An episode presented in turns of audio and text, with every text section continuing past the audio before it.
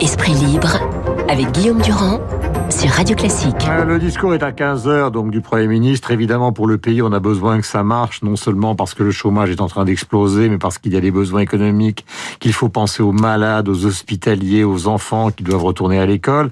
Et en même temps, dans une situation politique euh, qui est extrêmement tendue, le vote, il ne fait aucun mystère puisque la République en marche est archi majoritaire. Je vais commencer avec vous, Cécile Cordunet. Vous êtes éditorialiste aux Échos et je salue Franck-Olivier Gisbert qui lui est éditorialiste au Point. Est-ce que vous croyez euh, à ce que l'on lit dans de très nombreux journaux qu'il y a véritablement une fracture entre un président qui aurait voulu accorder un délai pour que les groupes parlementaires puissent voter et un Premier ministre qui se sentirait, disons, condamné et qui, euh, du coup, droit dans ses bottes, euh, bah, irait vers le plan, tout pour le plan, et le vote, eh bien, il, se ferait dans la foulée, en tout cas, c'est une décision qu'il aurait prise. Manifestement, en tout cas, la, leurs réunions d'hier ont été très tendues sur ce sujet. Euh, parce que Édouard Philippe euh, dit euh, déjà, moi, je, je, il y a un vote devant l'Assemblée alors que je suis le seul, je suis le seul Premier ministre à présenter le plan devant l'Assemblée, et en plus, c'est le président lui-même qui a mis la pression sur le, le, le, timing, sur le calendrier. Or là, si on donne 24 heures de plus pour un vote, ça a décalé tout le calendrier, y compris euh, le vote du texte qui doit normalement, euh, euh, enfin, la mise en application du plan qui doit, qui doit, qui doit être totalement finalisé ce week-end. Donc, mais donc une fracture, je ne sais pas si on en est là, de d'énormes pressions, oui. Et sincèrement, je pense que ça peut encore changer à l'heure où on se parle. Il peut encore tellement le, le, le, président de la République tenait au décalage du vote. Lui, en fait, il y tient. Pourquoi il y tient? Parce que il est dans la préparation euh, de l'après et dans la recherche d'une unité nationale. Donc tout ce qui concourt à cette unité nationale, donc donner des dégages à l'opposition, euh, lui, il est dans dans cette optique-là. Alors que le Premier ministre, il est dans l'efficacité. On m'a demandé un plan en temps et en heure et je le donne. Euh, Cécile, si je vous ai bien compris et écouté, ce qui est mon habitude, vous êtes en train de nous dire que quand Édouard Philippe va monter à la tribune, il va évidemment d'abord et avant tout présenter le plan, mais il pourrait intégrer dans son discours, en dernière minute, l'idée qu'il y aurait un décalage et donc un vote possible. Je pense qu'on le saurait avant parce qu'il faut une décision euh, du, du, du, bureau de l'Assemblée nationale. Mais c'est pas totalement euh, inenvisageable. Pardon C'est pas totalement inenvisageable. C'est pas totalement envisageable parce que euh, Emmanuel Macron fonctionne comme ça. Je, je vous rappelle, euh, ça a commencé dès le premier discours de politique générale euh, d'Édouard Philippe. Il avait été validé par Emmanuel Macron, il le prononce et quelques jours plus tard, euh, il a complètement changé de pied en, en, donnant le sentiment qu'il voilà, qui démentait son premier ministre parce qu'il y avait eu une remontée au créneau des milieux d'affaires. Ça a été pareil pour l'impôt à la source. Emmanuel Macron se veut complètement euh, euh, réactif, agile euh, à ce qui se passe dans le pays, et du coup, jusqu'au dernier moment, il peut donner des, des avis contraires. En tout cas, ce qui est sûr, c'est que hier, sur cette question, mhm. leurs, leurs réunions ont été très tendues. Euh, Franz, nous sommes en direct aussi avec vous. Je rappelle que vous êtes éditorialiste notamment au Point. Il est évident que face à cette situation, qui est celle du nombre de morts, mais de médicaments qui laissent planer un espoir plus que certains, la souffrance des hospitaliers qui sont euh, fatigués et qui ont travaillé d'une manière admirable, mais aussi les caissières, etc., etc. Il y a tout un paysage qui, évidemment, vers le 11 mai, va découvrir peut-être une certaine forme de soulagement, mais aussi un danger. Est-ce que vous avez l'impression que tous ces calculs politiciens, c'est-à-dire les rapports entre le président et le premier ministre, ou les rapports entre l'opposition et la majorité, tout ça est ridicule par rapport à l'enjeu qui, qui attend le pays? Non, c'est pas ridicule. Euh, c'est la preuve qu'on vit des heures euh, extrêmement difficiles. Moi, je crois que c'est logique qu'il y ait cette espèce de tension entre euh, le président et son premier ministre. Histoire de, de journaliste, c'est que de toute façon, bon, il y a un problème. On voit très bien que euh, dans cette dernière phase, Edouard Philippe s'est un peu imposé parce que beaucoup de prudence, beaucoup de modestie, quelqu'un qui est à l'écoute.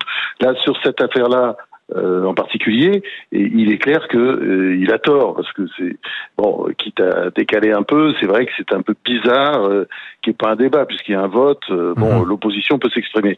Bon, voilà, donc on n'est pas dans un moment, comment dire, où ce genre de de, de, de petites chicaillas, de, de, de, enfin de de, de chicanerie, c'est ça ça, paraît vraiment superfétatoire et pas très intéressant. Mhm. Et au fond, euh, euh, ce qui ce qui importe aujourd'hui, c'est que voilà, quelques décisions soient prises. Et moi, ce qui me ce qui me plaît dans, ce que j'entends de ce que va dire Edouard euh, Philippe, c'est que enfin, si vous voulez, voilà, on est quelqu'un qui va dire il faut laisser de la marge aux collectivités territoriales, il faut laisser faire aussi les Français, parce que le gros problème de tout ça, toutes les erreurs qui ont été commises d'ailleurs depuis le début de cette affaire, on voit très bien que c'est dû en partie, pas seulement évidemment, mais en partie à l'extrême centralisation de la France. Et là, on a un Premier ministre sans doute parce qu'il est, il a été longtemps euh, élu en Haute-Normandie, enfin anciennement Haute-Normandie, aujourd'hui Normandie, et qui, qui connaît, disons, la, la, la France profonde et, et qui comprend que c'est aux collectivités territoriales de s'emparer, c'est à lui de fixer les grandes lignes, et mhm. puis c'est à elles, euh, c'est-à-dire les maires, euh, avec les préfets bien sûr, euh, les présidents de département, les, les présidents de métropole, etc., enfin les présidents de région bien sûr, c'est à eux mhm. bah, d'appliquer les décisions, et d'appliquer d'appliquer à leur façon. Chacun doit. Vous savez très bien que la situation euh, aujourd'hui sanitaire n'est pas la même dans le sud que dans l'est, euh, qu'en Île-de-France ou qu'en Bretagne. Tout ça, à chaque fois, ce sont des, des situations différentes. Donc, effectivement, euh, par exemple, en matière d'ouverture des écoles, eh ben, ça change. Ça change. On peut pas traiter. je peux vous poser une question à tous les deux, euh, Franz et, et, et, vous, Cécile, si vous aviez des enfants en âge d'aller dans les petites classes, ce qui n'est pas le cas, est-ce que vous les laisseriez aller à l'école? Tout dépendra des des conditions et de, de, de ce que proposera l'école comme euh, comme euh, comme sécurité. Euh, je pense que c'est effectivement ce que disait euh, François Olivier. Tout, toute la difficulté, c'est qu'aujourd'hui on va on va présenter un cadre national et que tout ça va être mis en musique plus ou moins bien euh, sur sur les territoires.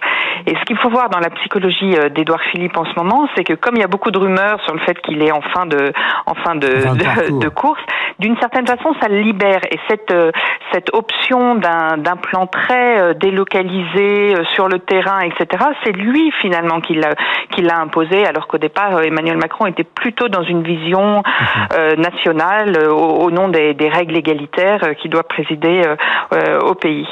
Euh, Franck, vous avez toujours eu le grand goût non seulement des biographies, mais des enquêtes. Dans celle de Libération de ce matin, on voit et on lit donc l'histoire des masques, en gros. Et ce qu'on voit, c'est que sous le quinquennat de François Hollande, après le milliard de masques euh, donc qui avait été euh, mis au crédit euh, de Roselyne Bachelot et donc de l'équipe qui était au pouvoir, on a laissé euh, se, se, se, détruire une grande partie de ce stock pour en en, en garder qu'une une centaine de millions. Et je lis donc Libération, nous sommes donc euh, page 5. Euh, à aucun moment, donc, euh, Agnès Buzyn, qui était alors ministre de la Santé, et Jérôme Salomon n'ont pas répondu aux questions des administrations sur ce qui devait guider cette décision de reconstituer les stocks. Alors, est-ce que pour vous, il n'y a pas derrière euh, toute cette affaire justement une sorte de péché originel qui serait cette fameuse affaire des masques Enfin, il y a plusieurs façons aussi de traiter l'affaire des masques. Vous avez, raison, il y a ce côté-là, qui est, le côté politique. Moi, il y a quelque chose qui me, qui me trouble énormément, c'est pourquoi est-ce que la France est incapable de fabriquer des masques? C'est d'ailleurs le cas de l'Allemagne. Mais ça, c'est une espèce de division du travail qui fait qu'on a laissé euh, filer notre indépendance sanitaire. Enfin, entre autres, parce qu'il y a aussi des problèmes de médicaments. Mais qu'on soit pas capable de fabriquer des masques. Vous savez, les Polonais, ils ont des masques. Hein. Vous savez, vous allez en Pologne, vous allez à Varsovie, il y a des distributeurs automatiques de masques. Mais nous, on n'est pas capable. N'est pas capable, c'est-à-dire on a laissé filer tout ça en Chine et on achète aux Chinois. Mais les Chinois, ils, vendent d'ailleurs au plus offrant, ce qui veut dire que parfois on achète des masques, mais les masques n'arrivent pas parce que parce qu'un autre pays a proposé plus cher. Il y a vraiment un vrai scandale. Et je dirais ça, c'est une attitude politique globale gauche ou droite. C'est-à-dire, à aucun moment ils se sont imaginés que c'était important, c'était important de garder ça pour la France. Euh, tous ces pauvres souverainistes là qui nous ont bassinés sans arrêt avec la souveraineté ceci, la souveraineté monétaire, etc. Voilà un vrai sujet, c'est la souveraineté sanitaire, c'est-à-dire que on sache, enfin comment dire, qu'on domine ce, ce, ce, ce cette, cette, cette, partie, comment dire, de nos activités au lieu de l'avoir laissé filer complètement. Voilà, merci à tous. Oui, oui, il y a deux aspects. Il y a l'aspect anticipation qui n'a pas été fait, et effectivement, il y a la question de la souveraineté, et il y a la question de la réaction. Il y a quand même beaucoup de pays comme la Pologne, comme le Maroc, par, par exemple, où des entreprises ont été réquisitionnées, réquisitionnées mhm. pour euh, produire en masse des masques. Et dans cet aspect réaction aussi, on, on a sans doute été défaillant. Merci. ce gouvernement, il faut bien dire une chose, hein, Cécile, c'est que, enfin, en moyenne, il a toujours 15 jours de retard, hein. et peut-être là, il a même peut-être eu un peu plus.